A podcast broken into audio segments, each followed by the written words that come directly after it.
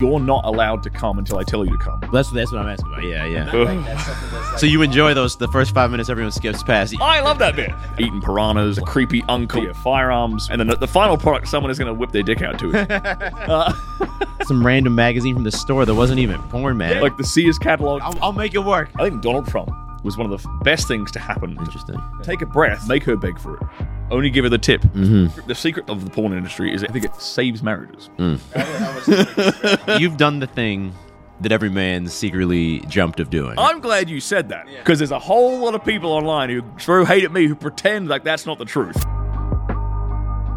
All right, Stirling Cooper. All right, Welcome, bro. Is that your birth name? That's the first question I got for you. no, it's not. That was a stage name. That's a stage name, bro. Ah, okay, I was gonna Yeah. say, I was gonna be like, I'm kind of jealous of your name because like it's like a James Bond name or, or just like a porn name. Bro, it's but- too, it's, that's too cool of a name to be real. I was gonna say I was jealous, man, because I was starting my YouTube. A lot of people are like, oh, just use your name. My name's David De Los Morenas. I was like, no one's ever gonna find my YouTube. People are gonna be like, oh, David something. I never could find it. right. All right, so Yeah. I know, it was funny. Like, I came up with that name, oddly enough, I came up with it by like a poll. I polled like all the women I was sleeping with at the time. I was like, which of these? I had like five different names to pick from, and I'm like, which of these sounds cooler or sounds sexier? And they all picked that one. which was the runner-up? Ah, Something like Alex something. I can't remember. It was ages ago. Looks a long something. time ago. Okay, okay. Yeah, I but Stirling like- Cooper, it sounds. It doesn't sound really. You're Australian, yeah, but it, Yeah. it sounds kind of British, doesn't Exactly. it? Exactly. Okay. That's kind of what I was going. That's kind of what I was going for, like the whole British, like James Bond wearing suits kind of thing. All right. And that's kind of how I dressed when I was when I was shooting as well. So it kind of fit perfectly. It, it all fit together. Yeah, yeah. Now you're the only Australian I've met. This is Ever. well, not maybe not met ever. Okay, but I lived in Boston. Didn't know any Australians. Lived in Texas. Didn't know any Australians. Marbella, you're the only Australian I know here as well. Is Yeah. it? Is it like y'all are like? Because Americans a lot of times just don't leave the U.S. too much. Is That's it true. similar? No, we travel a lot. Hmm. Yeah, we, we don't go to we don't go to America very much though. Australians go a lot to like Southeast Asia, South America, England, and mainland. But yeah, you'll see a lot of Australians through mainland mainland Europe. Maybe Marbella is just too much of a of like a rich town to attract Australians because Australians tend to do like budget travel But a lot. isn't Australia super like? Isn't Sydney one of like the more expensive cities in the world?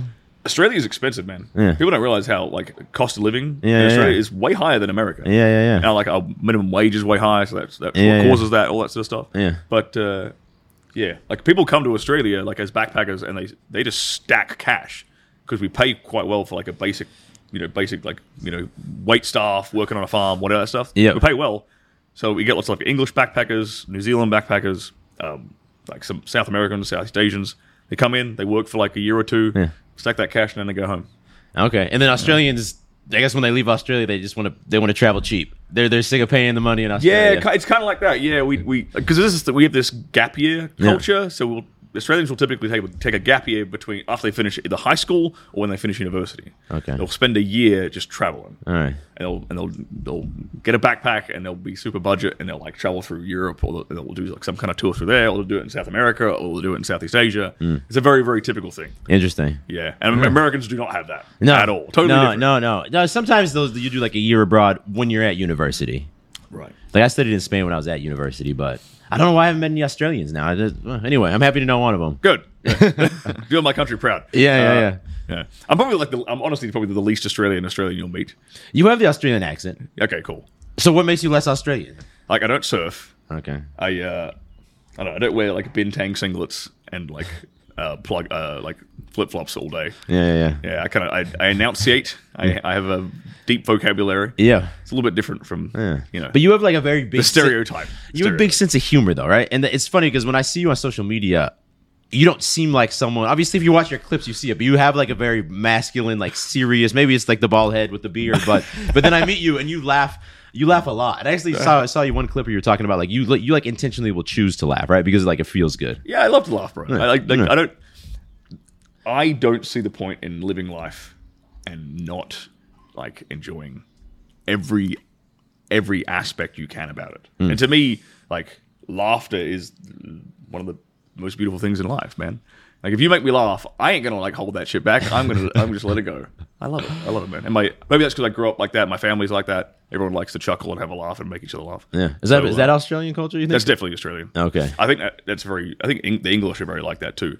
Australians and English are very similar in that regard. Maybe people in the U.S. are a bit too serious. I think they Maybe, are, man. maybe, I, yeah, I yeah. think Americans are like a little bit. I'm not trying to insult Americans, but Yeah. at least when it comes to their sense of humor, they're a lot more guarded Yeah.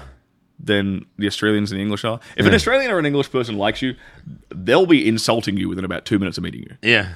Like immediately, you know, calling you a dickhead or whatever. Uh-huh. Yeah, using, yeah, like, yeah. Pretty coarse language, but yeah, you, you don't want to do that with an American. Mm, Oh, they, you think they take it the wrong way. They'll way? take it the wrong way. Yeah, You know, especially yeah. someone from Boston. yeah. So- But Boston's like the Irish culture, which I guess maybe is different than the British culture. Yeah, But Irish, the Irish I know here laugh a lot. they love it. The people in Boston are cold, man. Have you been to Boston or not? Boston, I haven't been. Uh. I've been to New York, but Similar, same attitude. similar. Yeah, similar attitude. It's kind of like the uh like you but we were just talking about like like these words like uh influencer or alpha male. But like, when people talk about like the sigma male, I feel like that's something that's like romanticized by guys now. And like the idea is like like going around looking like serious everywhere you go, right? Being the guy in the corner who's just serious. Yeah, I mean, you know what's funny about that, right? Yeah. Is that you'll post like, let's as a hypothetical, or not hypothetical, a real example, real world example. If I post like some photos on like on my Instagram or something, Mm. or on my Twitter or something like that, I've seen female influencers comment and say it's okay, guys, you can smile. To like guys like Mm. me or my friends, or whatever, like when we post photos of us with like a serious face. Yeah. And I'm like, yeah, but y women respond better to the, the photos of us looking stern. Yeah. Any guy, I guarantee you can do this experiment. If, if any guys who have dating apps, put photos of you smiling and laughing, and then put photos of you looking stern and serious. The stern ones will look, ba- you'll get way better results. Yeah. Way, way better. So I ain't doing it because like I'm trying to be like an all, like a serious badass. I'm just doing it because it works. It's calculated. I'm calculating. It's Like, calculated. you know, I'm, Yeah, yeah, yeah. I'm gonna do what works. Yeah. You know, I do. I obviously I do post photos of me like smiling and stuff here and there. Yeah. But it's just like, don't complain because because that's what you want. Yeah. You know. But the same thing, girls when they're posting photos, they're not necessarily making it the most natural looking photo, right? But it's No, like no. it's marketing at this point, right? Instagram's marketing. marketing. at this point. Yeah, That, to me, that, Yeah. that's something I, I teach guys is like dating, and especially like online dating and stuff like that. It's it's sales and marketing, and like like it's product. It's product and marketing, and the marketing side of it is all like your photos, your Instagram, like say your like social media presence, like the way you present yourself to to women online, Yeah. and then the product is actually like who you are. Like, Yeah. Do you make money? Are you in shape? Are you a good guy? Like have strong values, morals. Like that's the product. But if you haven't got the marketing now Yeah. in today's day and age, if you if you got zero marketing, good luck. No, because you're not gonna like- get found. The the example I've liked to use in the past, like if you're on Amazon, right, and there's like you search, I don't even know. Let's say you search body hair trimmer, right? There's probably I don't know, maybe 500 different options. But how? I mean, obviously there's reviews and some are like sponsored, but generally when I'm scrolling through. If one has like really high quality photos, that's the one that I'm going to click on, Yeah. and it might be a shit product, right? But it's the one I'm going to give the chance. And I think there's a lot of guys that still are a bit uh, and I get maybe five years ago, ten years ago, I get it, where guys were like trying to resist the online dating thing, and it seems like oh, it's cheesy, it's for women. But what, what do you what do you say to guys who are still trying to be like, no, it's just for attractive men, or like it's just not going to work for me? Well, well, okay, that's a, like it's just for attractive men. Yeah, Most guys are way more attractive than they think. They're just trash at taking photos. Yeah. Or they have a friend, or their friends aren't good at taking photos of them. Yeah. Right. Yeah. Little things like that, man. If you just have, uh, if you have, just find a friend Yeah. who has an like a DSLR and who knows how to use it, Hmm. and he'll make you look like an eight or a nine out of ten. Yeah. If you're like a five or a six. It, it's like in the same way that women do it too, because women are really good at this. Well, women, if you see a girl take a photo, she doesn't go take one snap. Nope. She's there, slight adjustment, slight adjustment, slight adjustment, maybe a smile, maybe not a smile, And, then, then, and then her you get friend is telling her what to do too. yeah, yeah. I Say okay, the light's striking you a little better if you turn this way, and then they get 50 photos and they post two of them, maybe. See, Yeah, Huh. it's the same. It's the same concept, man. it's a game. Yeah, it's it's just a game, man. It's Yeah. like don't hate the game. Yeah. Like you can either play it or you can just or you opt out. Yeah. And if you want to opt out, fine, good for you. But they don't complain about it. Yeah, don't go online and complain about it if you're not even trying. Yeah. Because it's really not. It's not the fact that you're ugly. It's not the fact that you're like like women hate you. Blah blah. blah. Bro, it's, it's literally like most like I think ninety percent of dudes would have way better results on online dating if they Yeah. just knew how to take a good photo. Mm. It's really just that. Well, some of them maybe have to optimize their style and stuff as well. But Oh, like, yeah, don't get yeah, me wrong. yeah, You can't look like a bum. yeah. But it's marketing. But that goes into the taking of the photo, in my opinion. yeah. Like knowing like how to color coordinate, knowing how to dress well, knowing how to pose. well, yeah. Also, if you can go out and Lighting. you can't get a good photo of yourself, w- what is it? Is it like your facial expression is awkward? Is it your clothes look like really like just like hilarious? Like I guess, but once Yeah. you have photos, then maybe you can analyze or have someone else analyze and be like, all right, bro, like Yeah. you got to change those pants out or something. Yeah, yeah, yeah, exactly. Like, and people, I think people are kind of resistant to that, like real world feedback. Yeah. because that you know it can bruise your ego a little bit, right? But how do you? Okay, Well, I want to get into this a little bit later. I want to get this a little bit later. All right, because you you've done the thing that every man secretly dreamt of doing. Right? You've I'm, done the thing. I'm glad you said that. Yeah. Because there's a whole lot of people online who throw hate at me who pretend like that's not the truth. No, okay. So I remember. I'll tell you a funny story. This was sixth grade. So in, in the states, you have like, uh, I guess elementary school. Then you go through fifth grade, and then you have middle school, sixth grade to ninth grade, which must be like, I don't know if that's like twelve to fifteen or something, but it's before you go to high school. Right. In sixth grade, the the teacher asked us all go around and say what we want to be when we grow up, and I said like an NBA player, and everyone's saying things. There's one guy, Andrew, he's a funny guy. He says, "I want to be an adult film performer." And he said it so loud and so proud. And it's everyone's at this awkward age, right? Everyone's going into puberty and everyone responded so awkwardly. But he said the thing out loud. Every guy's thought about it. I've thought about it. People have everyone secretly thought about it, but you've done that thing. You know what? And that's that's that's why I did it. That was the reason. It was mm. because it was this outrageous goal.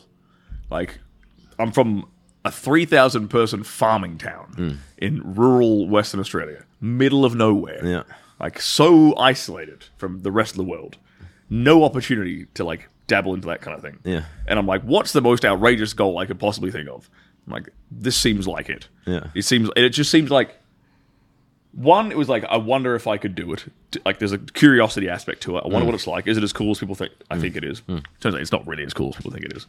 But it was more like if I can do that, if I can go from where I was Mm. to like to penetrating that like industry, that's ridiculous. Yeah. Like to be to, to go from yeah middle of nowhere in Australia to like LA and performing with the biggest companies on the planet within like a couple of years from nothing to that. I was. It's, I like audacious, ridiculous goals. I don't want to. Was that the first audacious, ridiculous goal you had that you executed on? No, no, but like as in at that point in my life, that was the main one. I've done I've done some stupid shit before that. Mm. Yeah. but, but to me, it's like I don't want to live a life that, that everyone else has lived. Yeah. To me, I want when I'm on my deathbed and I'm looking back through my life, I want to just have this list of like, man, that was crazy, that was crazy, that was crazy, that was crazy, and no one else is like, there's no one else who's lived a life the way I've lived it. Mm. Like, I, people don't people think my whole life has just been like adult entertainment. I've had. I didn't get into adult entertainment until I was like.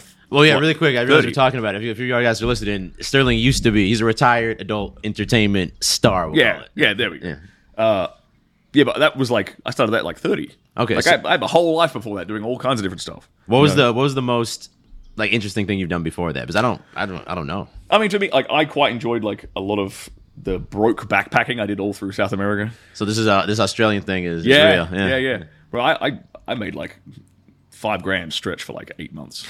like, It's funny when you're young and you're traveling how much the money can stretch. You find the cheapest hostel.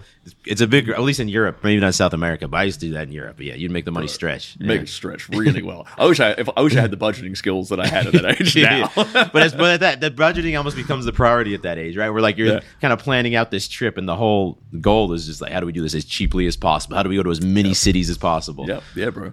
Now, like some, like I have some amazing memories from that time. Like I used, I went, I spent like you know days in the Amazon jungle, like eating piranhas, like living with like dudes who live in the jungle in like a hut they've built on the river there, like Yeah, seeing yeah. like the world's like just enormous crocodiles like floating through the river and stuff that'll just kill you in an instant. yeah, yeah, yeah. I've seen some really really fun shit. man. No, that's crazy. and it's and that's what and that's I, I like those experiences me Mm. you know i was never i've never i've never really been very materialistic i mean i, enjoy like dressing well and having a nice watch or whatever Mm. but i've never really cared too much about material possessions more than anything else i've cared about having unique experiences So that's kind of been like your guiding principle has been like, Yeah. what's like some cool shit I can do, Yeah. and then go do it. yeah and uh, create a story man Mm. people love stories you love people love telling stories people love listening to stories you you want you want this just list of cool shit you've done so when you're in your deathbed you can sit down and tell your grandkids your great grandkids here's all the crazy shit that granddad did What, what age did you start doing that? Because for me,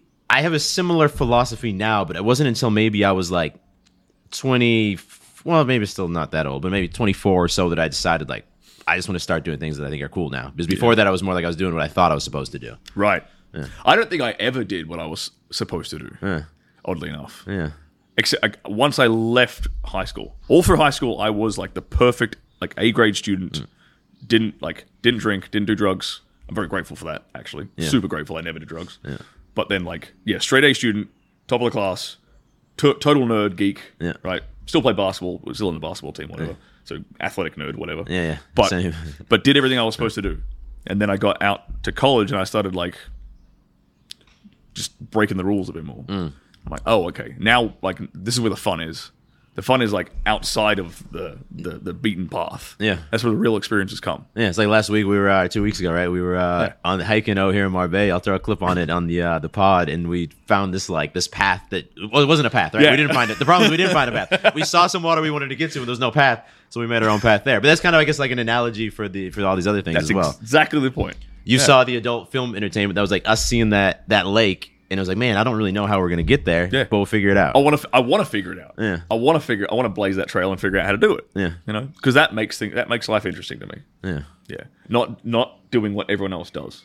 So, because a lot of guys, like even for me, when I started my YouTube channel for uh, for a few years, I was paralyzed because I was like, man, kids I grew up with are gonna see it. They're like, oh, that's not the real David. He's like he's pretending or something. Or a lot of people can't even approach a girl, right? And for me, that was me as well because like I'm afraid of what people around me are gonna think. Right. How did you get in? But you can't approach a girl. Well, no, no, I've had. okay, I, I, I, that's something I've uh have overcame. I since. call bullshit.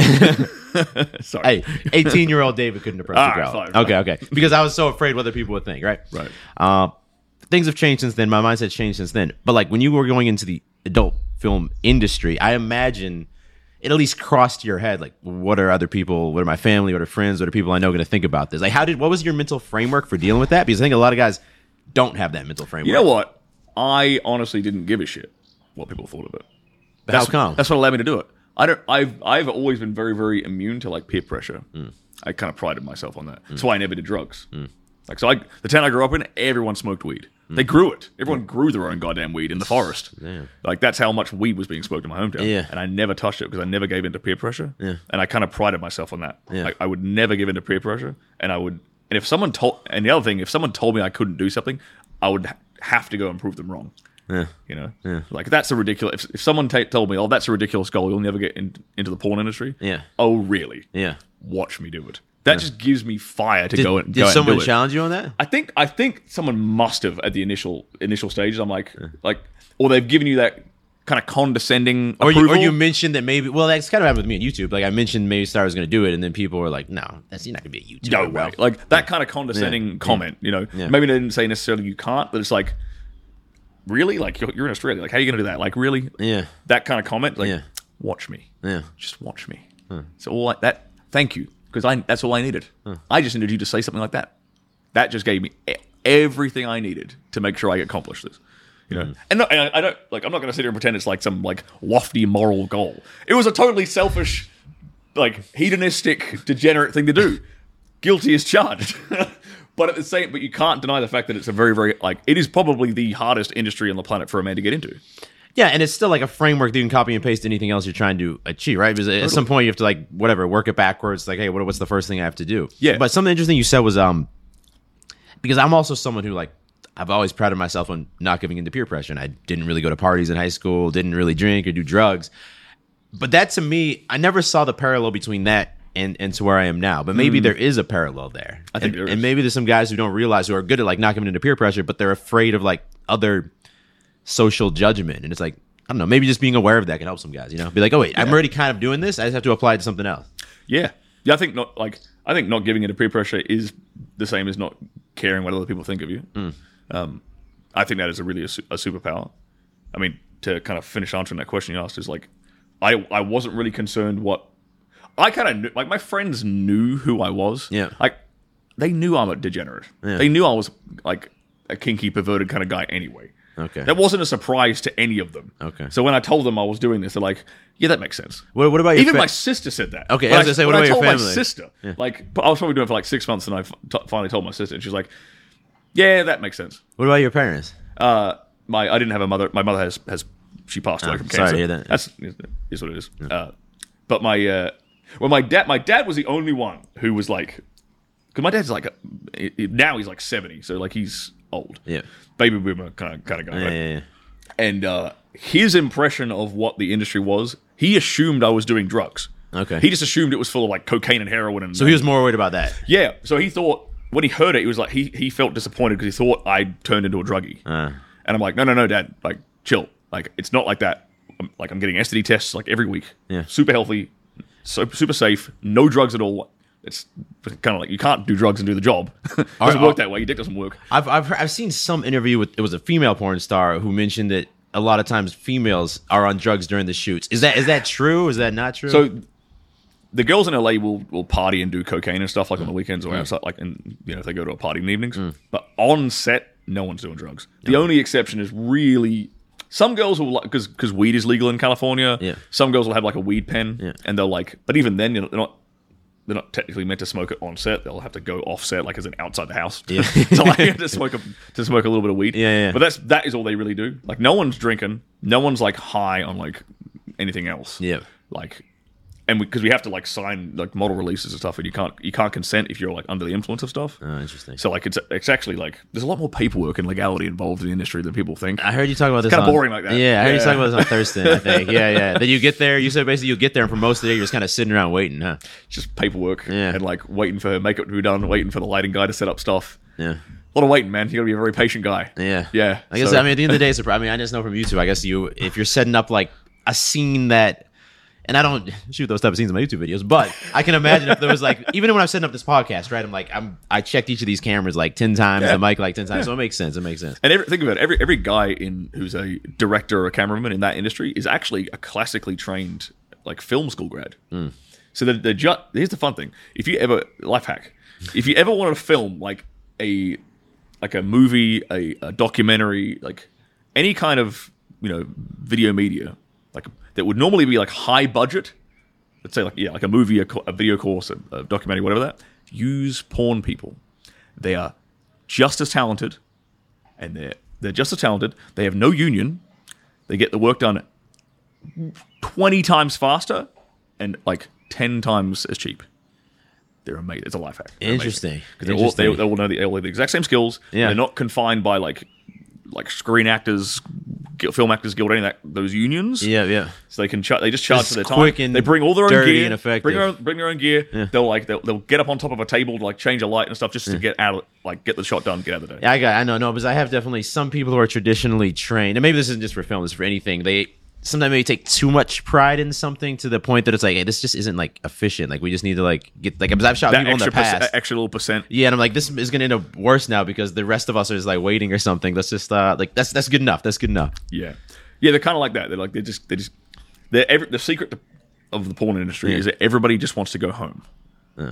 Everybody's wanting to go home. That's literally Even, even you as well. like everyone just wants to get the paycheck. Okay. and leave. So you're not you don't you didn't enjoy it that much. The actual like No, I, act? I okay. I I really enjoyed working. There were certain companies I loved working for because they their scripts were hilarious. yeah. Those are the companies I just loved working for. Like we could, I like, I I personally love the acting part of it. Okay. Like my dad's like a, a stage actor, like, Yeah, like yeah, an yeah. amateur stage actor back in the day. Yeah. So it's just like I kind of, kind of, I guess, kind of inherited that from that thespian. So you part. enjoy those the first five minutes everyone skips past. You, Yeah. you enjoy that part. I love that bit, and that makes me cry. And people just skip through that. I'm like, man, you don't realize we spent we spent like two thirds of the day on that five minutes that you skip through, motherfucker. Like the, uh, the bit you don't skip through is like one third of the entire day. We spend all this time, all this time on like this the setup and the plot, and I'm like getting into the script and I'm formulating my character, and you just click skip. Like, People, yeah, let's get to let's see where like the thumbnail at the bottom gets to the right spot. yeah, yeah, yeah, it sucks. Interesting. But I, I liked it. I got. To, I like. I like playing a bad guy. I like playing like there were certain you know companies I used to shoot for. I'd always play like the creepy uncle or the or like the the uh, blackmailing boss or something like that. Yeah, yeah, and. I just really because I'm not a bad guy. I, I like to consider myself like a pretty nice guy. Yeah. And so I enjoyed being able to experiment and play around with those characters and see okay, what is it like to be an asshole? What is it like to be like psychopathic? What is it like to be a bad guy? What is it like to be to indulge in this side of the human psyche? Yeah. I thoroughly enjoyed. You enjoyed that more than the sex. Yep, way more. Okay. Yeah, it was way more interesting for me. Okay. And and just shooting really stupid, funny shit. yeah, yeah, yeah, yeah. Where like those are the best days when you're, just, you're on set and you're just laughing all day at the script, and uh. like you and her are laughing, the director's laughing, the, the, his assistants, like everyone's just cracking up, cackling. Yeah, yeah, yeah. Because you all know how stupid this sounds. You know, and then the, the final product, someone is going to whip their dick out to it. Just like, Yeah, yeah. yeah. I guess that's funny. Yeah, yeah. Well, so I heard you say on Thurston, there's like three categories of girls, right? There's one like that you get a set, there's the chemistry there. I think you said the second one, like they're professionals, so they turn it on when the moment needs to be there. And the third one, they're maybe just like divas, and it's just like kind of annoying working with them. That's basically it. Yeah. Now, let's not let's throw away like the, the last category, whatever. I, I get that could just be annoying. But for like the other two, how do you compare that sex to like good sex n- not being filmed, just like regular. Yeah, yeah. The thing about being filmed and like having a director there is it's kind of like you have to have sex for the camera and the, the viewer hmm. and, and for the director. You're not having sex for yourself in a way, and so it takes away all the, the fun and the pleasure from it. Hmm. Well, and it take it's that's why the chemistry is so so. That's why when, when you have chemistry with someone on set, it's amazing because it it cr- keeps that spark there that you would not normally naturally have in your private life and it takes away from the fact that you've got a guy there being like, you know, open up, turn this way, turn that way, the lights over here, cameras over here, like move this way. We need this shot, we need this key shot, this key shot. Is there a lot of pausing? Like, is there? A, okay, of okay, pausing. okay. At, least the first time you work with the director. Yeah. First time you work with the guy, you have to like learn how, like, what kind of shots he wants, like how he lights the scene. Mm-hmm. Um, you have to understand the script you're working with because there's certain positions they want to see. There's a- there's a lot more kind of scripting to it than people realize. Yeah. So, but once I know how he shoots and how what he likes to see, cool. Now we have kind of rapport. The next time it's way easier, and then the time after that, it's flawless. Then he won't stop me at all. Okay. The first time there's going to be lots of stopping and starting and directing. you know what to be aware of after that. Like the camera's over here, so maybe I need to position things a little more this way, or vice yeah, versa. because every, and Uh, every director kind of has their own style and they shoot a little bit differently. So, but my goal is to make sure is to my goal basically is to make, give him what he wants. Like I'm solving a problem for him. That's the best way. I, that's the way I looked at it. Yeah. It's like so I want to make I want to provide him with as smooth a day as possible. So the less he has to stop me. And, and give me directions. Yeah. The happier he's going to be. Yeah. Happier I'm going to be. The job's uh, it's easier for me if he doesn't Yeah. he doesn't stop me. Everyone's happy. That we we get home quicker. The, the scene gets shot easier. No stopping. Everyone wins. Are you still friends with anyone from the industry? Uh, yeah, I stay in touch with a couple of the guys. Yeah. Okay, yeah. It's um, it's a it's a bit of a shame because a lot of the industry is very very like woke, like uh, Californian. Just because it's in LA. Yeah. Yeah. So um, like my kind of worldviews. And the, that really mesh with the actors, the directors, everyone kind of buys into that. Ninety nine percent of the actors, yes. Yeah.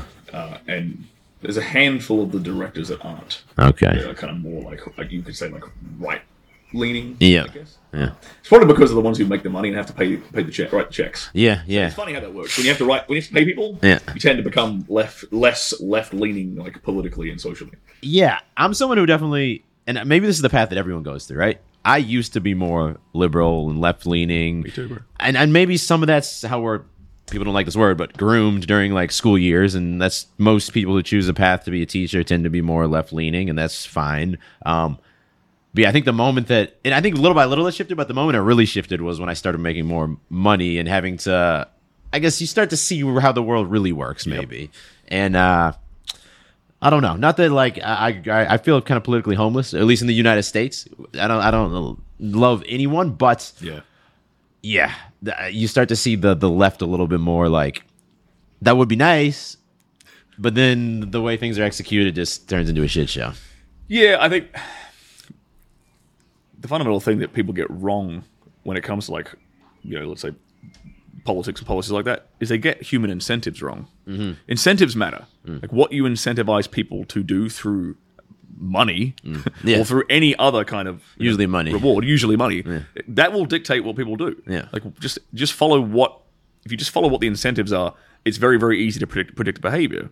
So if you incentivize people by just giving them like people don't value what they get for free. So if you give people free stuff, they're not going to value it. So like pandemic, people got their checks, and then people were working less. People got lazy and want to stay home. Yeah, yeah, exactly. You Yeah, very simple equation. It's, it's really not Yeah. that complicated. Yeah. And I kind of I totally agree with you when you say like you feel kind of politically lost. Like like I, I don't think Democrats and Republicans are any better than each other. I think they're the same at the end of the day, and they keep everyone focused on like the culture war issues, just so that you can have some type of like. But at the end of the day, they're most people who have power and have money in the states are probably happy regardless. Who? Oh, wins. totally. They're protected. I, I tell you, every, it's it's kind of ironic. Like every single one of you know, let's say like um, California bourgeoisie, yeah. high earning individuals who preach wokeism. Yep. They all have an accountant who makes sure they pay as little tax as possible. Of course. They ain't. I, I don't see them donating millions of dollars to charity. I don't see them, you know, helping out the homeless in San Francisco.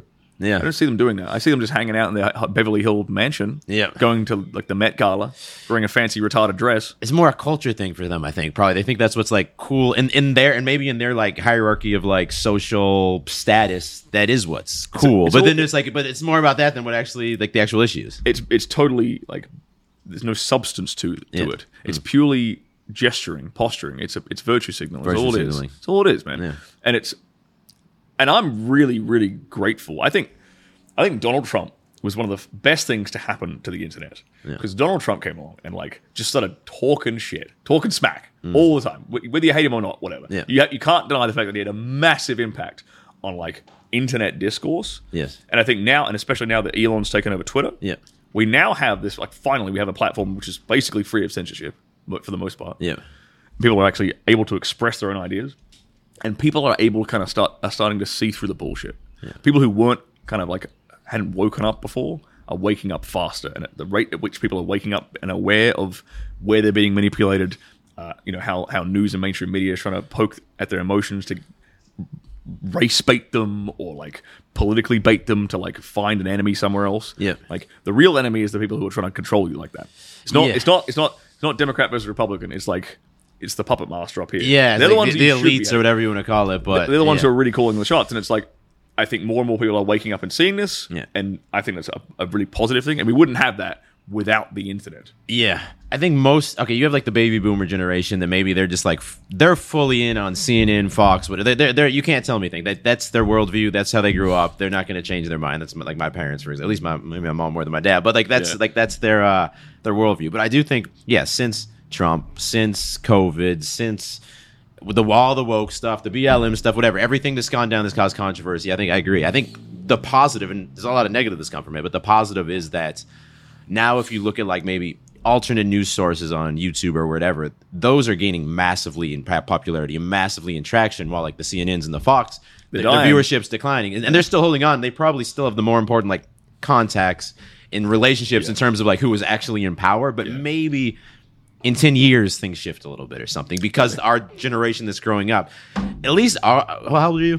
Thirty six. okay i'm 33 at least our generation is i think very more based we'll call it in our understanding of things i don't know about the younger generation like the tiktok generation too much Yeah. or the one directly above us but uh mm, I'm optimistic for the the Zoomers. Mm. They're the ones that are below us.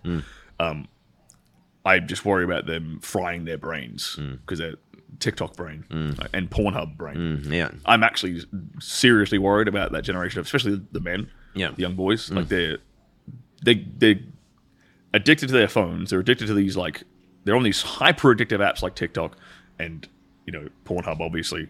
From while they're going through puberty, or their brain is still developing, hmm. that ain't good. We've ne- we have no idea what the long term ramifications are going to be of this. Hmm. It's a dangerous experiment that's happening right now. So I, I feel really badly for like young men who are going kind of in that right now, but I am optimistic. They do seem very, very like switched on and less susceptible to like the kind of. Propaganda and programming that say baby boomers were very, very susceptible to. Yes, yes. No, I, I heard Elon say something interesting recently. That was like uh, a 13 year old with a cell phone now has more inf- access to more information and wisdom and knowledge and history than like I don't know. Let's say the King of Spain did like 50 years ago, or maybe Totally. not, maybe 20 years ago, Totally. and it's it's crazy. It's wild. Yeah, but people, I think people don't really also don't know how to use that information or don't know how to discern quality information from trash information. Um, I mean, look at look at uh, let's look at like take it for example like a historian, like let's say someone who was working in like the National Archives in England, like they had they had literally access to all these books and all this history, all these records, like war records, like Secret Service records, all this sort of stuff. And it's like a, a historian can go into that and like find like the nuggets of gold and find like the connections between things. And that that is a skill. Yeah, because they're they're doing it with intent, right? They're analyzing with intent. Where maybe young kids on their phone, like you said, as an experiment, like who knows? Like, who knows what effect it's having? I mean, I'm- who knows? Yeah, Yeah. worries me. How do you feel about um okay, but this is kind of like there's this a new uh, idea a lot of people are embracing in like the male self-improvement sphere we'll talk about uh, like reject modernity like embrace traditional tradition, yeah. yes yes or like reject degeneracy right Yeah. And you're part of the sphere but then you were also you also did porn which a lot of people would consider I, de- con- I contributed to the degeneracy. Yes. Yeah. Well, uh, yeah, and that's what I'm, I'm curious about. But you you also told me when you came over here, I'm uh, a repenting ex repenting ex adult uh, film star. Um, what I guess what are your thoughts? I'm just curious because you have a unique perspective where you're part of this new manosphere, we'll call it, but you're also maybe part of the degeneracy, we'll call it. Yeah. What's your like take on it? Yeah. Um, I I kind of agree with that. I don't think it's good for men.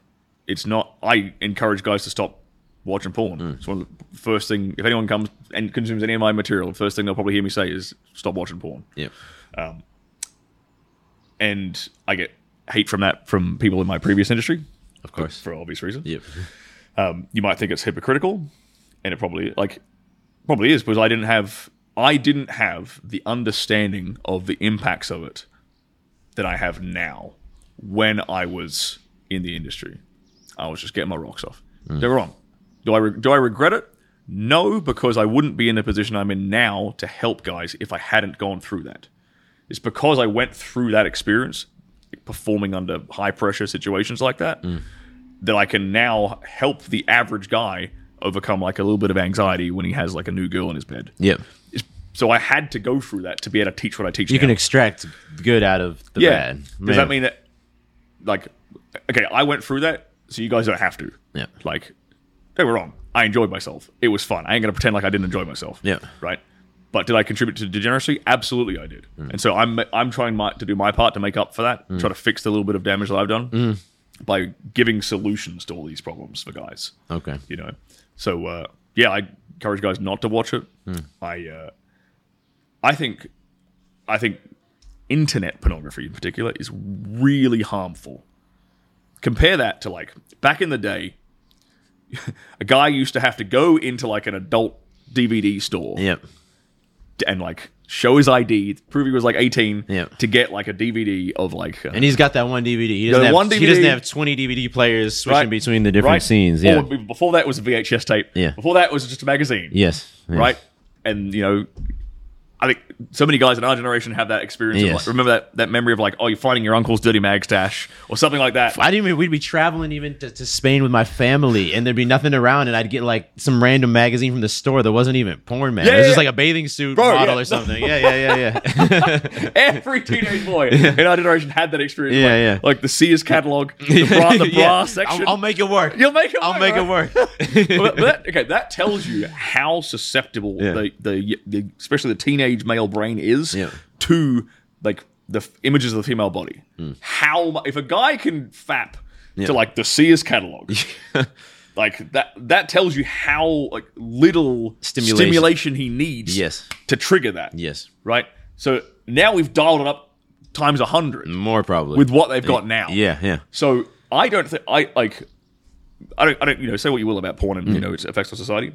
Porn was way less da- dangerous to society. I don't think it was dangerous at all to society when it was literally just that. It was like magazines and dudes and like and like uh, um, DVD shops and Yeah. Mm. stuff. It wasn't like a kid couldn't get it.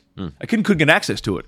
Now they get. I think the, the youngest they're getting exposed to it. Like people are getting their young boys are getting their first exposure to pornographic material. I think it's like at like 12, 13 years old. So it's, even like crazy. prepubescent. Yeah. It's crazy. Yeah, yeah. And again they're seeing it Yeah. from another kid on, showing them at school on of their course. phone, Yeah, yeah. And it's like So they're even being exposed to it before their body is like um, mature enough to searching even- for it. Yeah, yeah. It's it's nuts, and that, and we don't know what the long term ramifications are of that on Yeah. the, the male brain. I guarantee it ain't going to be good. I can't imagine. so like. If I could, if I could snap my fingers and, and change something, Yeah. I'd pro- I would snap my fingers and I'd get rid of internet pornography. Okay. and I'd, and I'd like, oh, would I get rid of pornography entirely? No, because I think like, maybe I'm not I'm not there yet. Maybe one day I've got friends who have who've come, uh, But this it serves it does serve some purpose. Maybe not in its current in huge insane form and like the the, re, the reality of it. But in the old, like I agree, in the old form that it was in, it served a purpose that maybe wasn't an unhealthy one. You know what? I think it's. Uh, I think the purpose that it serves is, ac- and this might be a bit of a controversial opinion. I think it saves marriages, and I'll say I'll defend my. my Are you here. uh, are you saying it saves like bad marriages? yeah, Okay. because it was, and it sa- it saves marriages where the guy is thinking about cheating, Hmm. Because instead of cheating, he's going to fap to like some some random picture of a woman, Yeah. rather than risk destroying the marriage and the family that he's created.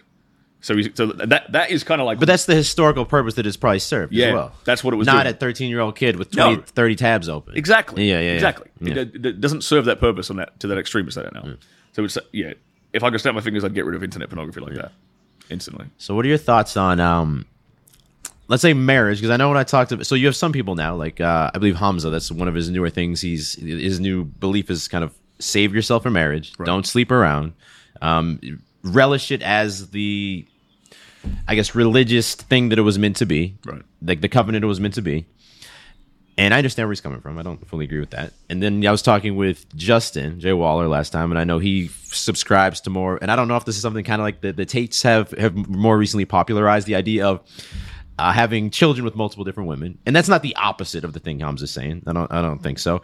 But that's also something maybe I don't I don't fully understand or agree with either. Yeah. What What are your thoughts? Because I know from talking to you, I think you you buy into a similar Yeah. uh, goal. you, you have a similar goal to have children with multiple women, like Justin. But I guess how come? I think it ties back into that thing I mentioned earlier, where if, if, if it's ridiculous, I want to do it. Seriously. And if someone tells me I can't do it, it makes me want to do it even more. Okay. Like it's set to me, it sets me apart in a way. And I think I've worked hard enough and I've achieved enough success to where, and, and, I, and quite frankly, I want a giant family. Hmm. I came from a relatively kind of small family, and I'm the only one. Like so, I've got, I've got one brother and one, one sister. They've they're both older than me, and they've got no kids. I'm the last one. It's hmm. down to me. I have to propagate the bloodline. So I better do it ten times, twenty times over. And it's gonna be it's kind of hard for one woman to crank out that many kids. So just from a practical logistical standpoint, I'm gonna need multiple women to get like the just the numbers I want. So what's what's the number that you want? Twenty. Why twenty? Oh, it's just a ridiculous number, man. Okay, but the Again, blood. the- this is it. It's but, but, the, ridiculous. but the bloodline can live on. The blood can live on with like five, right? It could. It could. But okay, think of it this way too.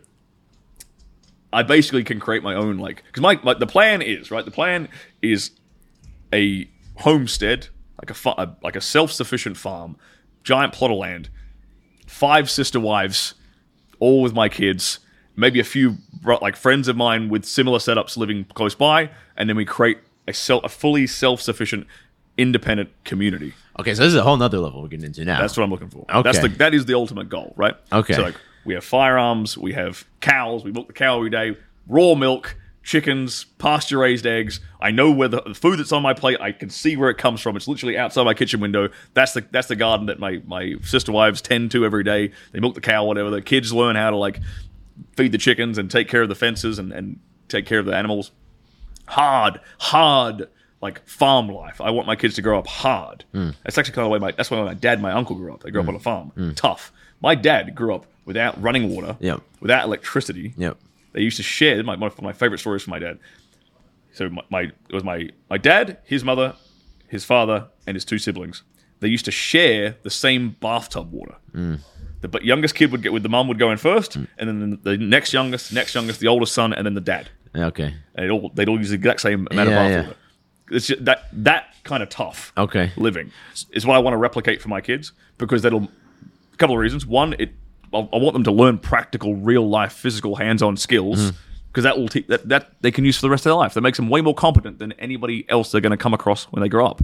That's the other thing. I want them to be able to out compete everybody. Mm. I want them to be independently minded, homeschooled. That's another thing. Mm. Not not going to plug them into a public education system. Mm. Not going to have someone else brainwashing my kids. I'm going to brainwash them. Thank you Yeah. very much. Yeah, yeah. I'm going to teach them like how to actually be successful in the world and how the world really works because I've figured it out.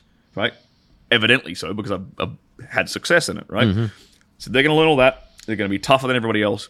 They're going to be more mentally resilient, and more importantly, they're going to ha- literally have a fucking tribe. Sorry mm. to swear on your thing. No, They've literally got a tribe of mm. their of literally brothers. Mm. Like because I look at guys like Andrew and Tristan, for example, and I'm like, the reason, one of the main reasons why they're so powerful is because they have each other. Yeah. because they have that brotherhood, they have that bond. I wish I had that with my older brother. Unfortunately, I don't. Me and my older brother kind of are very, very, uh, very opposite to one another. Unfortunately, but I wa- so I want to recreate that en masse for my future family and have them like. They have, it's an entire football team, you know. Yeah. Like they, they've got they've got each other's backs, Yeah. always, no matter what happens. And they've got, and think of it that way: like if one, let's say I got, let's say I end up with ten sons. If one of them's a one of them's a bricklayer, one of them's a freemason, like a mason, one of them's like a with good with machines, one of them's good with animals, blah blah blah. They've all got different skill sets. If you need any problem solved, you just turn to your brother.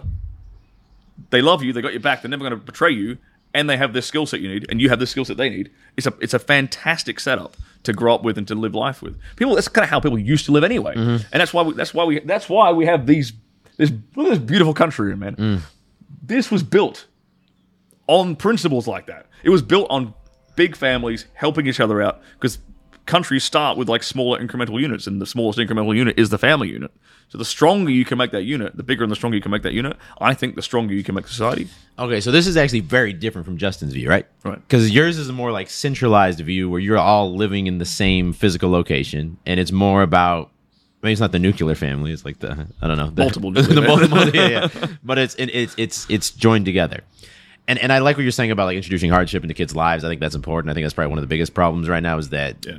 the path of least resistance is that we're at a society that it doesn't need to be happening, and then it doesn't happen, and then you have It's people too comfortable. and then you have people who fold over from very minor inconveniences in life, right? It's like okay, that's not a big deal. Um, I have a lot of questions, but but but uh, the main one would be: Is your idea then for them to kind of like stay living this farm life, or do you want them to have the choice to to do different things in life, right? Because Yeah, they, they'll they'll have the choice, and it's. I think they will probably come to the conclusion. I would hope that they would come to the conclusion that I've come to, which is like that's probably the best way to raise a family. Hmm. I I don't think it's I I think raising a raising kids on like a tough rural homestead is always going to be better than raising them in a city Yep. right? And I think my, I hope that my future kids, my future family will come to that conclusion. They'll see the benefits they've had because they'll see how much more competent they are than some somebody else who's grown up in the city and lived with a silver spoon in their mouth. Yeah. I think they'll come to the same conclusion. Okay. I, That's I my that's my intent. yeah no that makes sense. So they, they'll be able to have those experiences. Oh, but, totally. but but they're they can, grounded they can, they can go out, find their own wife, Yeah. bring her back. Yeah. I, I intend to build like have a, have enough land that multiple generations of my family can stay there. Okay. You know, it's not just going to be big enough for me and my family; it'll be big enough for my kids' families. So I think the challenge to me would seem would be not the kids, but but the women, because I know I have other friends as well who like the idea of not cheating on a girl, but having a relationship that's hey, I want to also be able to date other people, and they always seem to run into I mean to an issue sooner or later. Yeah. So. uh, What what like how do you how do you navigate that and do you think that it is gonna be possible to find three four women who are actually down for that and it's not because the problem seems to be women with a with a powerful successful successful enough man let's say i feel like they'll buy into it at first but then doubt some doubt creeps in at some Always. point right some doubt Always. creeps in at some point Yeah. And the first step is to be completely open and honest about it. Like, so that's why I'm. I, I literally talk about it publicly. but like first date is that something because justin to me Ah, mentioned like yeah. maybe not the first date maybe after that once you've had the ability to make an impression i know you mentioned also with uh being the uh the ex porn star let's say that i think i heard you mention that if that's the first thing a girl finds out about you a lot of times it's like an immediate close off but if you're able to present it to them then it's like oh that makes sense Yeah, yeah, yeah. Like, because I like people make an assumption about you if they see like if they if they just hear like oh he did porn.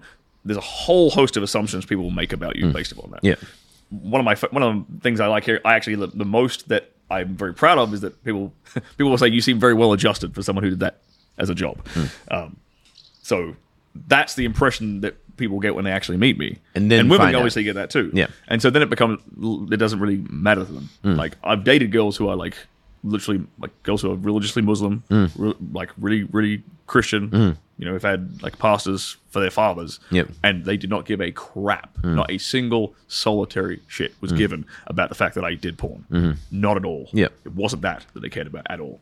Um, but in terms of the other thing now let's say and, Yeah, and that makes sense but everyone also has their own like sexual past right everyone has their history and then if anything if it's porn you it's actually probably cleaner because i know you mentioned you get tested like every two weeks so if anything it's even like a cleaner past than that's way that's way cleaner than being a playboy. Yeah, way yeah. cleaner. Yeah, yeah, yeah. but uh, like women do not care as much about men's sexual past as men care about women's. Mm. Yes, of course, of course. No, it's nowhere near the same. But then the problem is now you're on a date with a girl. You're bringing up the. Uh, how, Yeah. how do you bring that up on a first date? Yeah. Okay. Well, I talk about I talk about the plan. I talk about here's like I'm like I don't like wasting time. Mm. You know, I won't even at this point. I don't really even go beyond. I'll go on a first date to sort of vet a girl and see what she's about and see if there's any chemistry there and see if there's any potential there. Yep. And I'm kind of asked. I'm kind of doing more of the the vetting than she is. I'm checking to see if she ticks my boxes. Mm. Certain boxes like unvaccinated. That's a big one. Uh, a few other things. A few things like that. Right. Yeah. Bisexuality is a big one. That's a good thing. It's a good thing for me, Mm-hmm. right? Because if she's bisexual, no- or not, maybe she doesn't have to have dated women, but if she's bi curious, Mm. if she's down for threesomes, okay, that's going to be way more conducive to the sister wife setup. Uh, okay, so it's not so much about actually having a threesome. It's more the like if she is open to something like a threesome in the past, then Yeah. she's probably open to maybe other women being involved in the bigger picture. Exactly. Okay. She's got she's got less of that jealousy in her. Mm-hmm. Right. But well, So this she'll still have jealousy, but it won't. But but it, it manifests differently. Mm-hmm. Like she'll still have jealousy, like in let's say like a threesome scenario, but it will manifest in like competitiveness in a sexual sense, Mm-hmm. rather than it'll manifest in like insecurity. no, it fits with her worldview. We'll call it. Maybe it's a simplification, but yeah. Yeah. So that's so I'm vetting for like uh, not super overtly. I'm trying. I'm subtly trying to vet for things like that, and then that's if that, that's date one. If I don't see the green flags I want to see, I don't even entertain it anymore. So this has I'm not to wasting be my time. how how much does this limit the dating pool? And I know it's not a problem for you to meet girls and, and, and be single and hook up with girls. I know you've been there, you've done that, and now you have different goals. But how much now at this with this reality? How much does this limit the dating pool? Because I don't It makes know yeah. how many what percentage of girls are bi curious or like in that stage currently. Bro, it makes it way. Uh, it's, it's it makes it. It saves me time because I have to just because my standards are ruthless now. And you're not you're just not interested in a one night stand now. yeah, Yeah. yeah, I really am not. At some age, maybe it really changes a Um, bit. Yeah, I, like I would rather have again. Like I, I quite enjoy having multiple women at the same time in my bed. Yeah. Call me a pervert, whatever you want. Yeah. But- Oh, If, if it's that type of one night stand, then you're interested. no, okay. Like if it's like, but even I wouldn't even make it a one night stand. I'd make I'd make that like a regular thing Okay.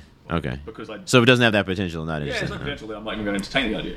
Um, I've had, I've had my dick sucked, man. I don't need Yeah. my wiener sucked like randomly every now and then. I Yeah, don't need it. no. When you go through that, sta because it's the, it's the first time, especially when I stand, there's some degree of hassle versus like enjoyment. Where I feel like if I if I was single now, I'd be more yeah, I'd be more interested in having like steady, consistent things with people I know. It's going to be a good, enjoyable time. I'm not wasting time. Yeah. Yeah. Yeah, so that's so I, I'm betting on the first date, and then if she makes it to, to the second date, then we talk about the. I talk about the plan. I'm very open and honest about what I want for the future. If she wants to come along for the ride, cool.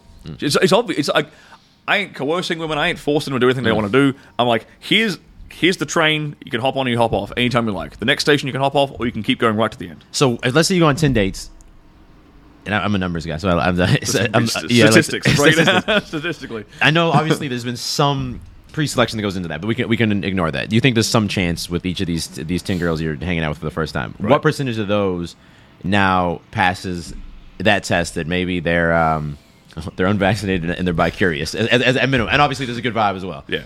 There's more. There's more to it than just Yeah, that. yeah, but no, I know, I know. That sounds really superficial, Well, but but also like the other standard things you'd vet for. Uh, yeah, yeah, yeah, Like what percentage of, the, of those ten would say make it through? You think? yeah. Let's, what have I done this week? Let's go. Okay, so this week seven of those seven, sorry, eight of those eight, uh, probably I say two of those eight. Okay. And then what what what percentage when you get to that second level do you think when you actually now pitch? Let's say pitch them. Probably fifty percent. Okay. So the, the vetting at first was that eight will go to two, and that two will probably go to one. okay. I mean, I'll, and I'll probably re- after I'll again I'll probably be, I'll be repeating that kind of vetting process for like the rest of this year. Okay, and in this stage of your life, where are you generally meeting women? Instagram or Uh, yeah, dating apps and Instagram basically. Yeah, okay. It's- I've had this weird inflection point with my Instagram where my where like women are DMing me now. Mm-hmm. So something to do with like my reels going viral. yeah, yeah, Weird. yeah, It's very weird yeah. to be like, I'm, I'm sitting there talking, trying to help dudes, and I got all the, and I, now I have all the. But you're one of the only people like very openly talking about sex in more than a surface level. yeah, yeah. I talk about it from a, a kind of a deep psychological level, and women are very much resonating with that. Yes. my inbox is now filled with. It's not only obviously I'm getting you know I've got women who are hitting on me whatever. Yeah. But I'm actually it's also filled with people who are in relationships, women who are happily married or have a boyfriend or whatever, and they're DMing, DMing me saying thank you. This is helping me save our relationship. I showed this to my boyfriend, and now I'm getting the sex I want. Yeah, yeah. Or something of that that, Yeah. that bit- something like that. And to me, that's amazing that women are being exposed to this material and they're coming they're coming back to me and giving that kind of feedback. Hmm. Yeah, so um, it's, it's working out quite well. What's the right mindset for a guy to have in terms of his sex life? Not just on like a, a first date or a second date. I think that's going to be more about leading the way, you know, kind of just being the leader and things like that, and, and using the right techniques. But like moving forward with the relationship, what's like the mindset to bring into the bedroom? Do you think? I think the best dynamic that a, that a, really healthy, long term, sustainable, and pleasurable and enjoyable dynamic for both the man and the woman is one in which she is craving sex from him more than he's craving it from her. Like in, in one in which she views sex as a reward for her more than he views it as a reward for him. So what does a guy do to like craft that dynamic? Okay, cool. So again, like, like I, I kind of alluded to before, I, I like to borrow little bits and pieces from you know Dom sub dynamics, and just from from like the first sexual interaction, you can start implementing things like teasing and the the, the art of coquetting. So coquetting is what strippers do. Coquetting is sexualized push pull.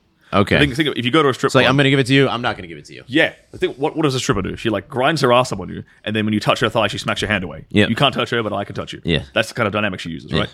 Similar situation. Guys can do this, but guys just don't. Hmm. Yeah. Guys are just thirsty, horny motherfuckers, and they just, they just they want it all at once. If I can get it now, I'm gonna take it now. Yeah. Yeah. So take a breath for a second, get control over yourself, and then control the dynamic. It- all you just have to pause for a second and be like, hmm. okay, cool. Now, like, daddy's in charge. Hmm. Here's what we're gonna do. Hmm. Like, make her beg for it. Only give her the tip. That's one of my favorite. One of the best games you can play. the, the just the tip game. Just the tip. Just a tip, and then like, okay, like a little. I'll, I'll go into like a, a specific example. Okay, let's do this because this is fun. I like this. Yeah. So it's like you just give her the tip, and then you tell her you have to beg to get the rest of it, Mm. like the full length of the shelf. You have to beg for it, baby. And lo and behold, you, you, I guarantee anyone trying this right now, here's what she'll do. In missionary position, you, you just stick the tip in like a little bit, little bit, little bit, little bit. You tease her with it. Guarantee she's going to wrap, wrap her legs around you and pull you in. Yeah. It's the first thing she's going to try. After like 20 seconds, she's not. Gonna, she's going to give up. Women have no patience for that shit. Yeah. They they love being teased, but they they can't last. Yes. Like it's so much more fun for her too, for because she has to enjoy, uh, has to work for it. You're making her work for that. You're making. Hmm. her beg for it, plead for it, and they enjoy that dynamic. It's sexy. It's fun for everyone involved. Yeah. But it's so that's where it starts. It starts with things like begging and teasing and this art, of coquetting And that's usually that's usually part of the foreplay, and it's- it doesn't have to be It, that long. it could be everything. sound like, it can but be yeah, everything. Yeah, It okay. can be the in the foreplay part, and it can be during the actual sex, sex Okay. itself. Mm. You know, but by creating that dynamic, you're, you're what you're doing is you're kind of you're flipping the script of what is usual, the usual sexual uh, dynamic there of like the man putting the woman on a pedestal sexually. Mm. We're flipping that, and that makes women way more attracted to you long term as well. Mm. Because like if you're if she if she's pedestalizing you sexually, Mm. w- w- why would she be interested in any other man on the planet? You're the you're the guy you're the guy whose cock she literally begs for. Yep. All right, fine. Like th- there's no one else. Yes. you're it. She's happy now. Yes. she is so happy to be with you and to have you as her partner. So I think that's And that's just small. You think just these small things around sex Yeah. will f- allow that to keep moving forward. yeah. I like I because these days I like I can teach like the little tiny little tricks and tips. Like you know that's one example like of, a- Yeah. of a fun game you can. play. Yeah. Exactly. But what's the overarching concept here? That's that's what I'm asking about. Yeah, Yeah. Yeah. and that's and to me that it that is creating that dynamic where sex is a reward for her more than it is a reward for you. And like say re- you can reward good positive behavior with that kind of sex too. Once you know what she really enjoys, how she enjoys getting off, uh, and another thing I'll add in there is like controlling her ability to orgasm, Yeah. denying her orgasm. so the same idea. Same stuff, man. Cut the same cut cutchetting. Coquetting. Coquetting. Coquetting, yeah. You, you Coquetting. just added like a Mexican and Spanish accent. to it. Coquetting. Made it sound really cool. Uh, but that idea, right? That's another. I, I talked to my friend um, yesterday. Actually, he was he started implementing this thing with his girl where he was denying her orgasm. Mm-hmm. It's something I taught him, and he was like, "Bro, it works really well." And one of the funny insights he found was that because this girl he was with, she uh, she found it difficult to climax. Yes. right. It was something, and a lot and a lot of women will have that issue where they'll they'll be too in their head, and it'll make orgasm more difficult, especially if it's with a new partner. They don't know, don't know the body Yeah, too yeah. well, whatever. So And they feel pressure sometimes. Right? yeah, and, and as soon as she's in her head and, and she feels pressure, she won't climax. Same as a dude who has ED or Same thing. or premature ejaculation. Yep, Right, you're it's in your head. A, it's yeah. a female equivalent Yeah, of that, yeah. right? So with with this, so what he did was with with this dynamic was he said, "Look, you're not allowed to come until I tell you to come. Mm-hmm. That's the rule, baby. You can only come when Daddy tells you to come. Mm. Cool." So now what that does, it actually allowed her to orgasm easier because it freed up the responsibility and the pressure in her own head. Yes. Now she's not. In, now she isn't in control of her orgasm. Mm-hmm. Her man is. Relief. Mm-hmm. No, no responsibility. De-stress. Yeah. And it's added like a kink aspect to it. It's added like sexual tension to it because what? But what if I want to come? Oh, Mm. Daddy says I can't. Daddy, Daddy won't let me. Mm-hmm. So it makes it even more likely that she's going to. So creates that dynamic. You're not allowed to come unless I tell, and tell you to come, Mm. and then you know, den- and it's another, another fun part, denying her multiple times. Yeah. Building her up and she and she's telling you when she's close, and you're Yeah. telling her no, you can't, and you pull it, you pull out, you stop, you stop all stimulation, you let her calm down again, and then you build it up again, and you deny it again, and you build it up again, and you deny it again, yeah, yeah. and then when you eventually let her orgasm, it's going to be in. It's going to be like ten times as intense as Yeah. it would have been at the first time, Yeah. because you've created you've created this build up. Yes. That is again another example of this dynamic. I'm trying to I'm trying to Yes. instill in guys. And that and that one orgasm is probably more maybe enjoyable is not the right word, but it's more impactful and enjoyable and pleasurable Memorable. th- than if it was three normal orgasms, Yeah, say. she's worked harder for it. Yeah, people value what they have to work for. Yeah. right. Yeah. And so is and it's all these are all this is all fun. Yeah. like none of this is not enjoyable for both parties. None of it is really work. Yeah. when you can get when you get into the dynamic like that. Yeah. it's super fun for everyone involved, and everyone has a way better time. Hmm. The guy feels like the fucking man. Yep. right. Because think about that. Think about being in that dy- dy- dynamic for a second. Like. Yeah. Like she's begging for your for your penis, and she's you're denying her orgasm. You're in control of her body like that in a in a good, consensual, obviously pleasurable way. Like your sexual ego is through the roof. She's getting an amazing experience. Everyone's happy. You know that is a far better dynamic than than what you know the average uh, married couple has Yep. in like their stale bedroom, and it's not that complicated. No, just a little bit. Like I mean, I guess a lot of things we're talking about. Just having like a little bit of intent with what you're doing, rather than with it. just doing it. Intent. Yeah. that's exactly right. An understanding of the dy- dynamic you want to create. Yeah, Yeah, interesting. yeah.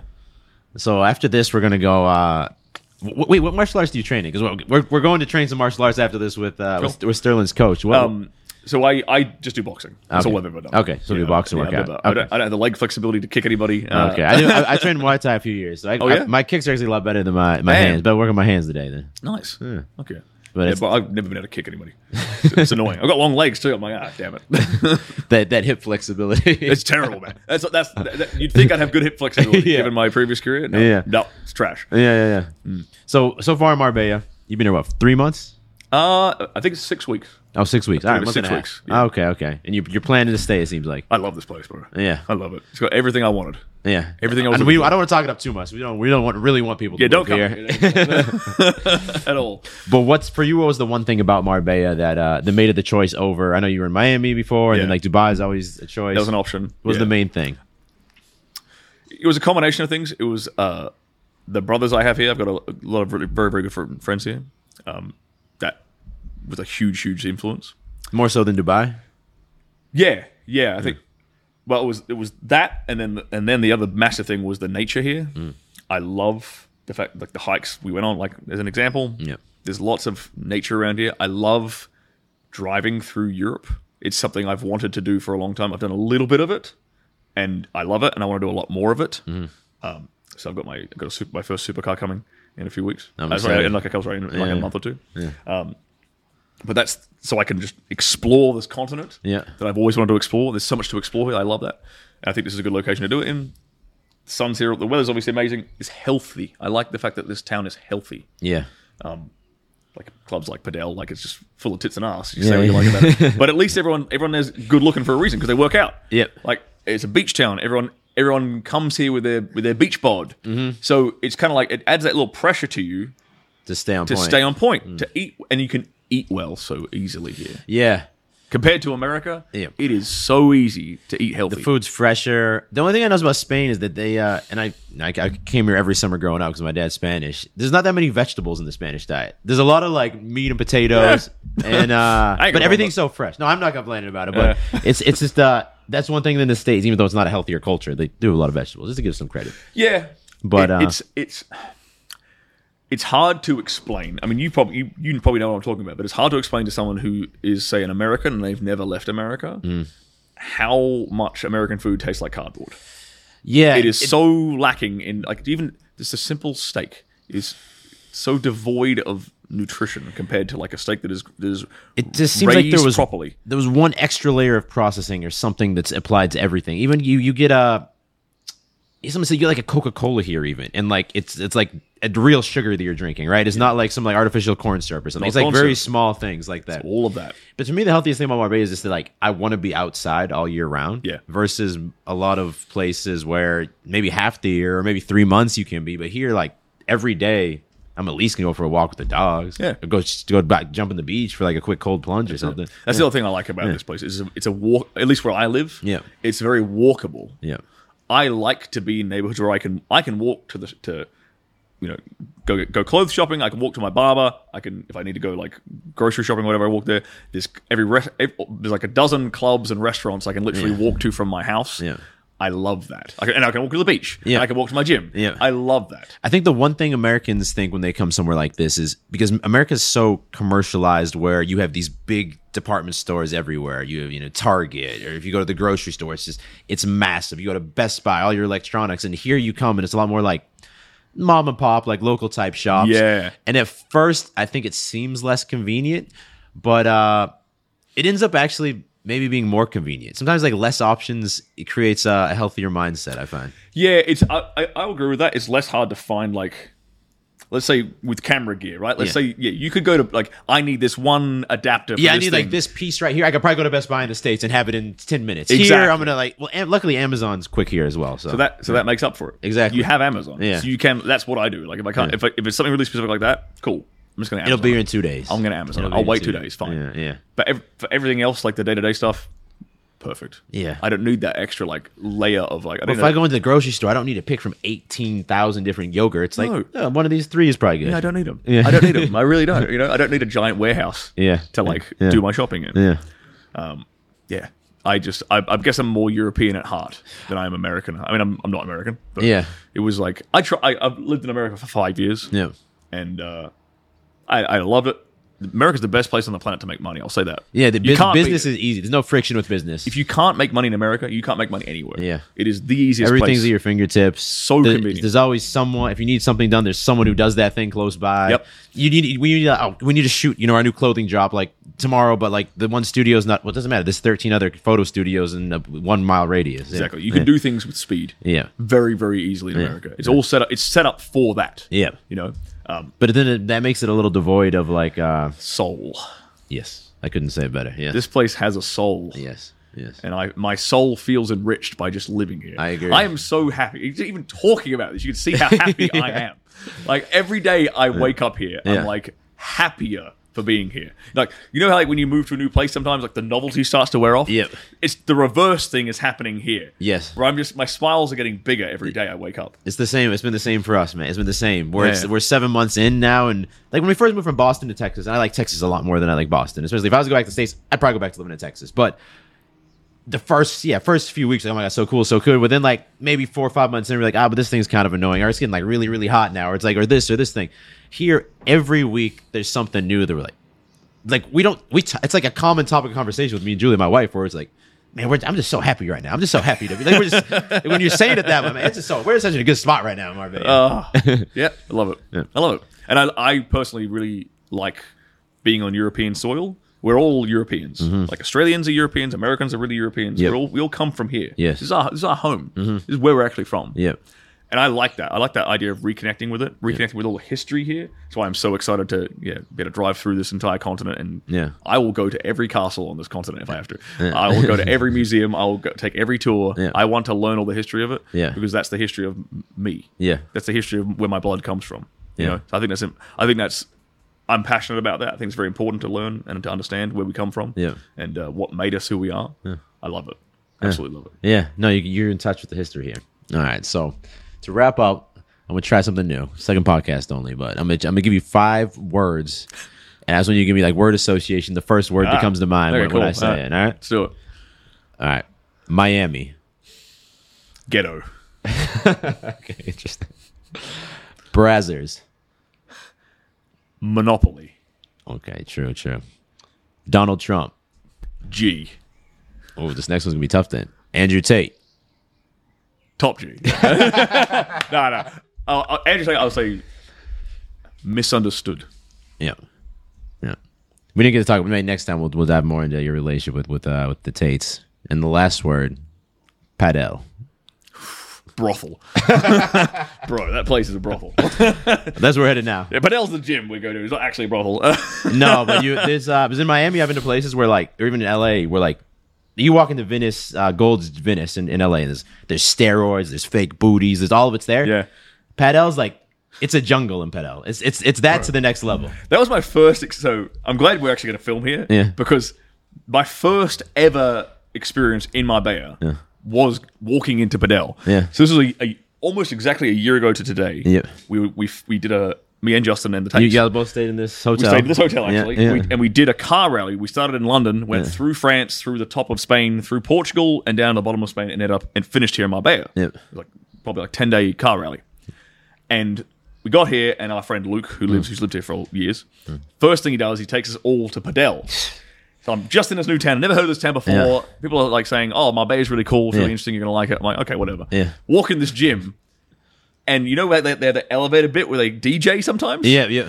I'm like, this this gym has like three smoking hot Latinas DJing. yeah. What is this place? What have I just walked into? And then yeah, tits and ass everywhere. Like every dude looks like he's on like like five percent body fat and he's jacked up to the gills. I'm like, Yeah. wow. What? i- And a boxing in the back, and it's it's got everything. There's like Yeah. a parkour section. Yeah. like this place is nuts. That's the first experience I That's had the too. first impression of the city. Our, our friend Rob, Rob Lipsett, he he took us there right when the first time we visited, and it was the same thing. I walked in, and my eyes were like popping up in my head, like this is a circus. yeah. It's great though. I like it. Yeah. I actually I went on a date with a girl recently. She's like, uh, um, I told her I went to Padel, and she, her words exactly were, "My dad won't let me go there. That place is like a brothel." so I was like, Hey. you got a good father. The rumors are true, but it's a good place. It's a good place. It's a great place. Yeah. All right. So to wrap up, any uh like where where can people find you? Anything you want to mention? Yeah. that I can Um, link. Yeah, you can find me on on YouTube. Just Google my name, Stirling Cooper. I'm the first channel that shows up. You know, you've got so many resources there, where all the little technical things you could possibly ever want in regards to fixing performance problems in the bedroom, so like erectile dysfunction, premature ejaculation. I cover all that stuff, as well as you know different techniques for getting your partner off, having fun, more fun in the bedroom. That's all covered on my channel. It's all free. You can go check all that stuff out. And then uh, if you go to stirlingcooper.com, I have a bunch of my paid resources and my, my a bunch of ebooks and video courses that go a lot more more deep into uh, yeah all these topics. Deep dive into all these- Deeper than you can go in uh, on YouTube or Instagram. definitely deeper than you can go on YouTube. well, I'll link the YouTube, the Instagram, everything below. But thank you. Thank you, Mike. It's been real.